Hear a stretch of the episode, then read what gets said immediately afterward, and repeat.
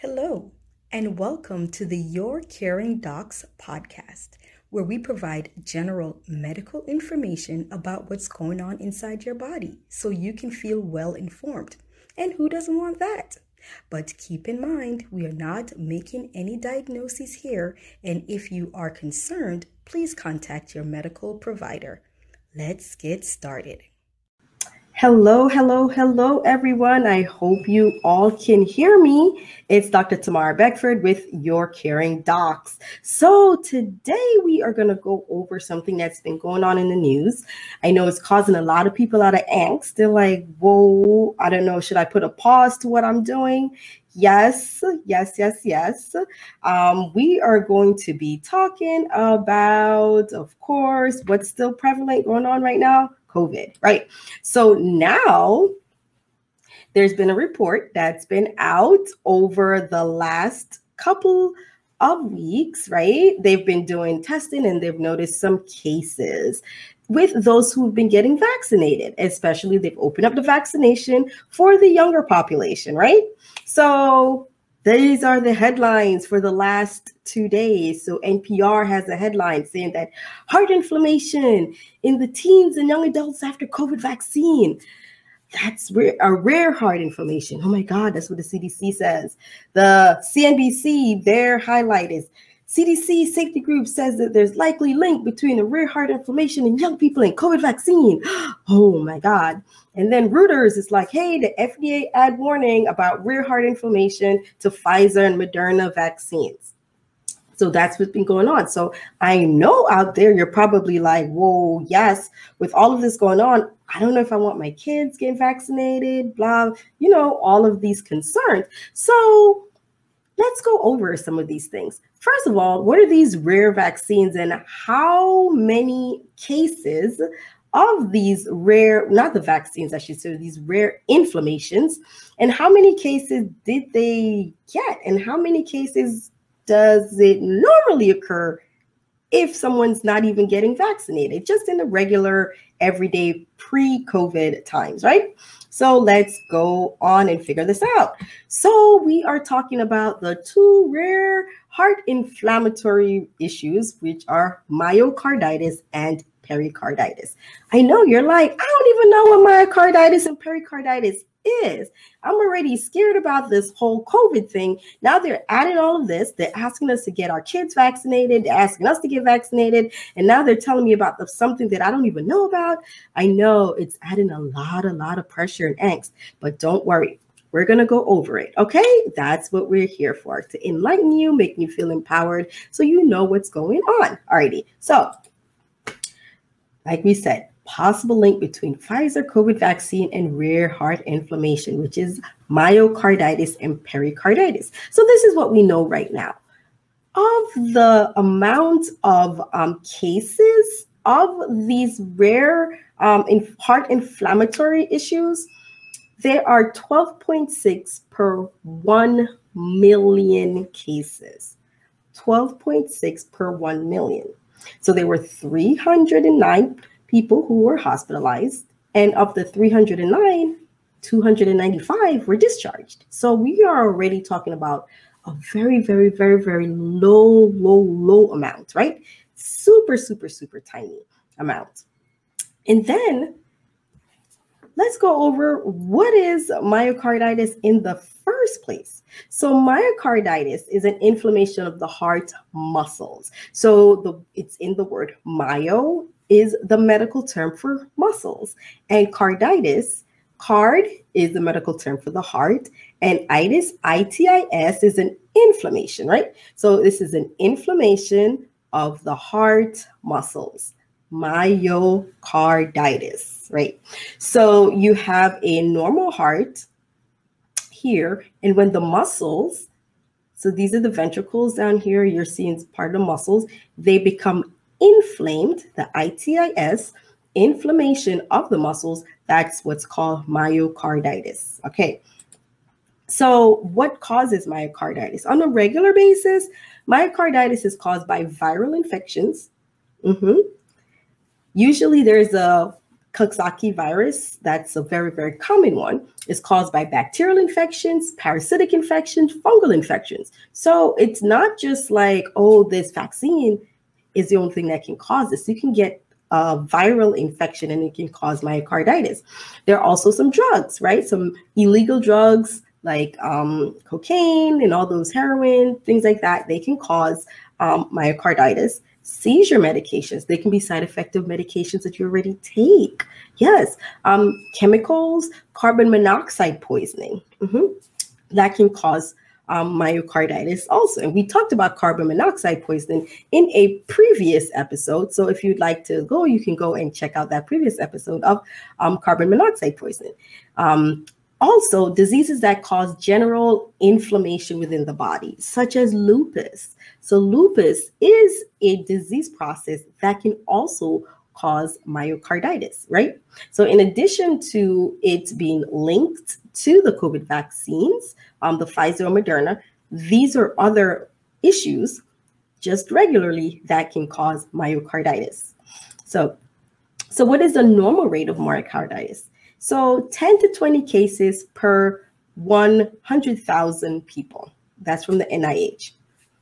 So it's rare and it's still even rarer, right? So the Coxsackie B virus, as we mentioned, um, can cause that. And myocarditis on a regular, it's usually found in young, healthy people, right? Um, a lot of times they said that there are probably a lot of us who've had viral infections have had myocarditis. We just kind of got better and didn't even know that that's what was going on because it caused some of the symptoms can vary from very mild to very severe. Um, children, pregnant women are more um, susceptible, and so are those who are immunocompromised, right?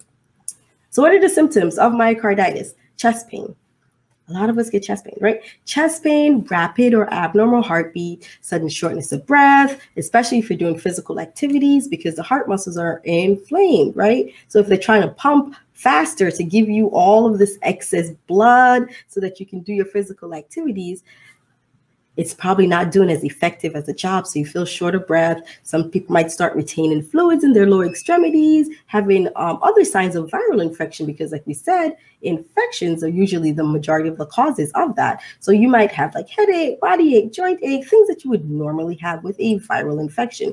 What are some of the symptoms of myocarditis in children? So children might start having fever, fainting, breathing difficulties, the heart starts to beat faster, or they're breathing faster um, normally, and they might have arrhythmias, right? So how does one diagnose myocarditis? So you diagnose it by its physical exam. What's the physical exam? You go, you're telling us the history. Hey doc, you know, I've noticed that I've had this viral infection, my upper respiratory infection, or I've been coughing, I had a fever. And then I'm starting to notice that my heart's beating faster. I'm starting to notice that like, you know, my additional ache, I'm more short of breath, I'm more this. So a physical exam is then done and then their blood work that's done, right? Blood work that's done if you're having like the chest pain. In addition to all of that, they usually send up what's called cardiac enzymes. That's part of the blood work. Why? We're looking for signs that they're damaged to the heart.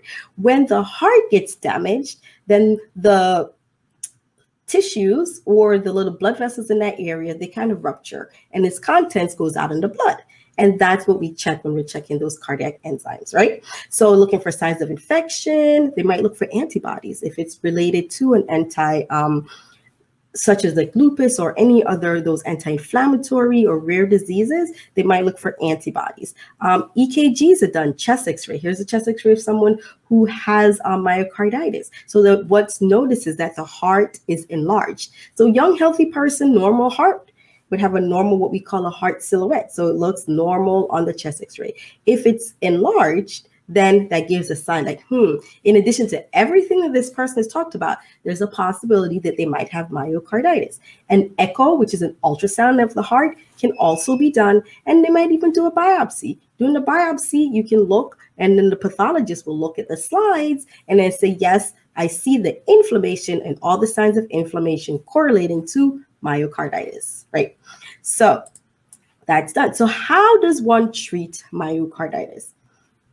we treat the underlying cause, right? So we talked about the various causes of myocarditis. You have um, viral infection, bacterial infection, fungal infection. You might have a flare up of an autoimmune inflammatory disease, such as lupus. Um, you so if you're having any of those, then you're going to treat those underlying cause. If it is a bacterial infection, then you're going to treat the um, bacterial infection, right? If it's a fungal infection or parasitic infection, then you're going to treat those. If it's a flare up of the autoimmune inflammatory issues such as lupus, then you're going to treat that, right? So in doing that, you help to treat the underlying cause and therefore treat and get the heart to get better. Now, in some rare cases, um, of myocarditis, myocarditis can be so severe that it can cause heart failure, and it might cause arrhythmia, which is irregular heartbeat of the heart, right? So it's heart's beating irregularly, such as arrhythmia or um, some common arrhythmias that you might have heard, which is not directly related to myocarditis, but so that you can understand what an arrhythmia is, you might have heard atrial fibrillation or supraventricular tachycardia. I have SVT. That those are arrhythmias. That means the heart is beating faster or it's not beating at its normal rhythm, right? It's irregular rhythm. That's arrhythmia, right? So if that's going on, then you're going to get treated with medications to help to treat heart failure and those arrhythmias. We do have a previous video on heart failure if you would like to check that out so that you can see what are some of the other ways that we can treat um, heart failure, right? What are some of the ways that that's done? So remember, if and very, very rare cases, so myocarditis is rare within itself. And even within the rare case of myocarditis, you might have severe myocarditis because most people just recover on their own and they just go about their daily life. But just very, very, very, very small percentage of those people, they might have the severe form of it and therefore develop heart failure, right? Good to know. So the next thing that they're talking about, so they said myocarditis is a correlation between that and the vaccine and pericarditis. So we just talked about myocarditis, and then now we're talking about pericarditis. And it's just like, uh, what is pericarditis? I don't even understand what that means, right? Pericarditis, let's break this word down. So peri means around, card, the heart, itis, itis, and inflammation. So pericarditis is an inflammation around the heart. So the heart itself is actually sitting in a sac, and that sac is called the pericardium. And when there's an inflammation of that pericardial sac, then it's called pericarditis, right? So pericarditis is an inflammation of that sac, which is one of the things that they say that they see a correlation between some of the COVID vaccine in the young children young adults, I should say, um, that and myocarditis. So, what causes pericarditis? On a regular basis, pericarditis is usually caused by like heart surgery. Why? If you're cutting the sac, you're touching it, you're irritating it, therefore it can become inflamed, right? And then heart attack. When someone has a heart attack, their heart is already getting damaged. That particular part of the heart damage is a rare um, thing that can occur when the person is um, they're healing from that heart attack in the first couple or so weeks that can cause an inflammation of that same heart sac and pericarditis. Um, infections like viral infections can cause pericarditis, right? Um, inflammatory disorders. So just like lupus can cause myocarditis, it can also cause pericarditis. Yes, other infections such as AIDS, tuberculosis can cause pericarditis, and even trauma, right? If you hit or there's any trauma, penetrating trauma, or anything to the sac of the heart, then it can become inflamed, and therefore we have pericarditis. So, what are the symptoms of pericarditis? So, there's usually pain within the chest, and you feel the pain either they say with it behind the breastbone. Another word for the breastbone is the sternum, right? That's right in the middle. It's one of the strong bones to help to protect the chest wall. And you might also know that you have some pain on the left side of the heart if your heart's on the left side, right? and um, you might have pain that's spreading up to your shoulders, to your neck. Um, a lot of time, um, people might notice that they have um, pain when they're coughing or they're lying down. anything that moves around that area, it causes a lot of discomfort. But they'll notice that they'll have a relief, which is very, very, very important in diagnosing pericarditis. So you'll have pain that's worse when you're lying flat, but it improves when you lean forward, right? Worse lying flat improves with leaning forward. That's one of those diagnostic things that we look at and we listen for for and when we're doing our physical exam to check for for pericarditis. So additional, you might have swelling to the legs, like we said, if the heart is damaged or it's not functioning as well at that point in time, you'll have swelling in the legs. And it's all related to when we talked about um, congestive heart failure type symptoms, cough, fatigue. Um, if you are having um, might still have some low grade fever with that because we said like infections can cause a pericarditis. So you might notice some signs of infection with that pounding heart, right? It's pounding within the sac, and you'll notice the shortness of breath. Um, and we're already talking about the discomfort with lying flat. So, how do you diagnose pericarditis? Physical exam. I'm listening to you. You tell me, doc, this is what I'm feeling. Man, you know, I've had this infection I've been coughing, coughing, coughing. It really hurts when I cough. Okay, that happens pretty often. When I'm laying back, oh my God, it feels horrible. But when I sit up, you know, that pain in my chest gets better. Spidey sense start going off, right? So get what blood work, looking for signs of infection. We talked about we look for signs of any damage to the heart area by the cardiac enzymes. The um, looking for infectious antibodies, all that stuff, right? Also, EKG. So the EKG can give a little diagnostic um, sense. It doesn't happen all the time, but there's some signs in the EKG that might point out to someone having pericarditis. So we'll get an EKG, get a chest X-ray, might even get an echo, right? Echo because you're looking at the chambers of the heart, seeing if the heart's beating properly. Are there any irregular movements going on? Looking at CAT scans or even MRI. So those are some of the ways that you would diagnose pericarditis.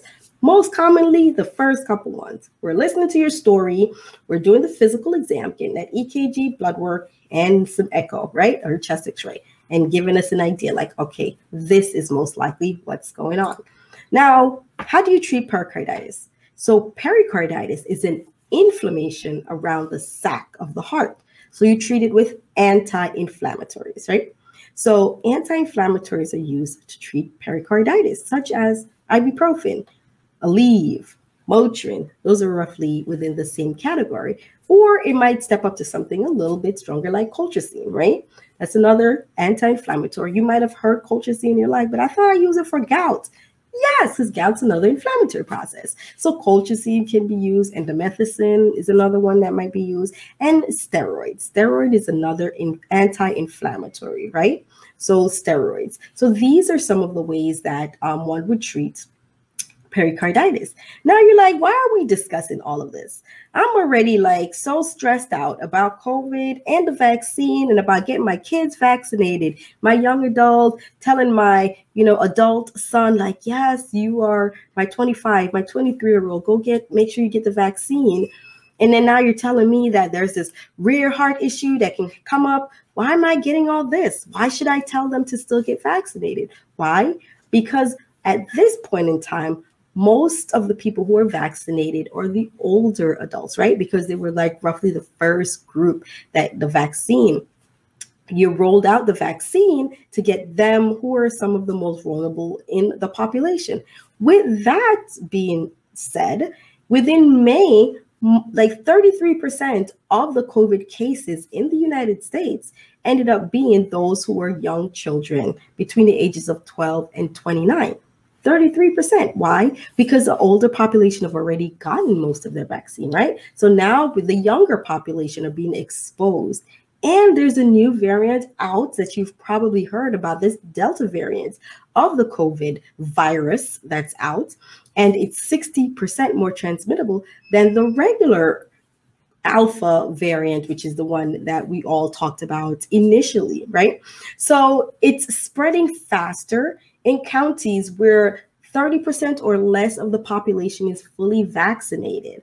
So this Delta variant is going on a spiral. And the concern is that with this low vaccination rate that's going on now, that Delta variant is going to increase, right? So we're going to talk more about the Delta variant at another time. So this is just a preview for the next video, which we'll have next week. So keep this in mind, right? When you're concerned, which is rightfully so, of the COVID vaccine and the rare heart inflammation is that 12.6 out of 1 million.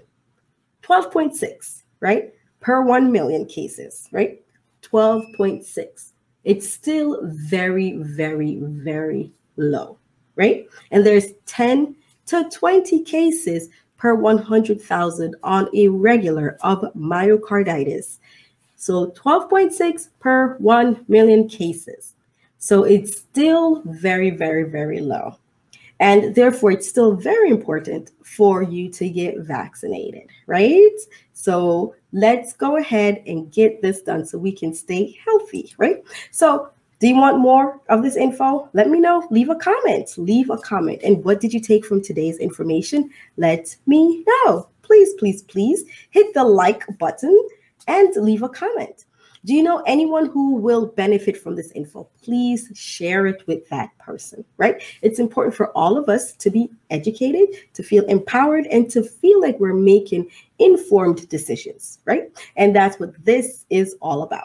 You understanding what's going on so you can make informed decision. So I hope you are enjoying all of these great goodie and information that I'm presenting on this Your Caring Docs channel. Please do not forget to subscribe to our Your Caring Docs YouTube channel. That's www.youtube slash U-R-C-A-R-I-N-G-D-O-C-S, right? Don't forget to like, subscribe, and hit that notification bubble bing, bing, bing, so you are aware when we present new information or new videos. I do want to let you guys know that we have a special, special portion of Your Caring Docs that's coming up. We're going to have a podcast section of the Your Caring Docs, Docs Who Cares interviews. So that's going to be coming up soon. So you look out for that, where we'll be interviewing some of our docs around the world who are caring docs. So Your Caring Docs, Docs Who Care. I'm Dr. Tamara Beckford with Your Caring Docs, and I look forward to seeing you guys next time with some great information. Please do not forget to leave a comment. You have been listening to the Your Caring Docs podcast with Dr. Tamara Beckford. We hope you got some great info, and we will see you next time.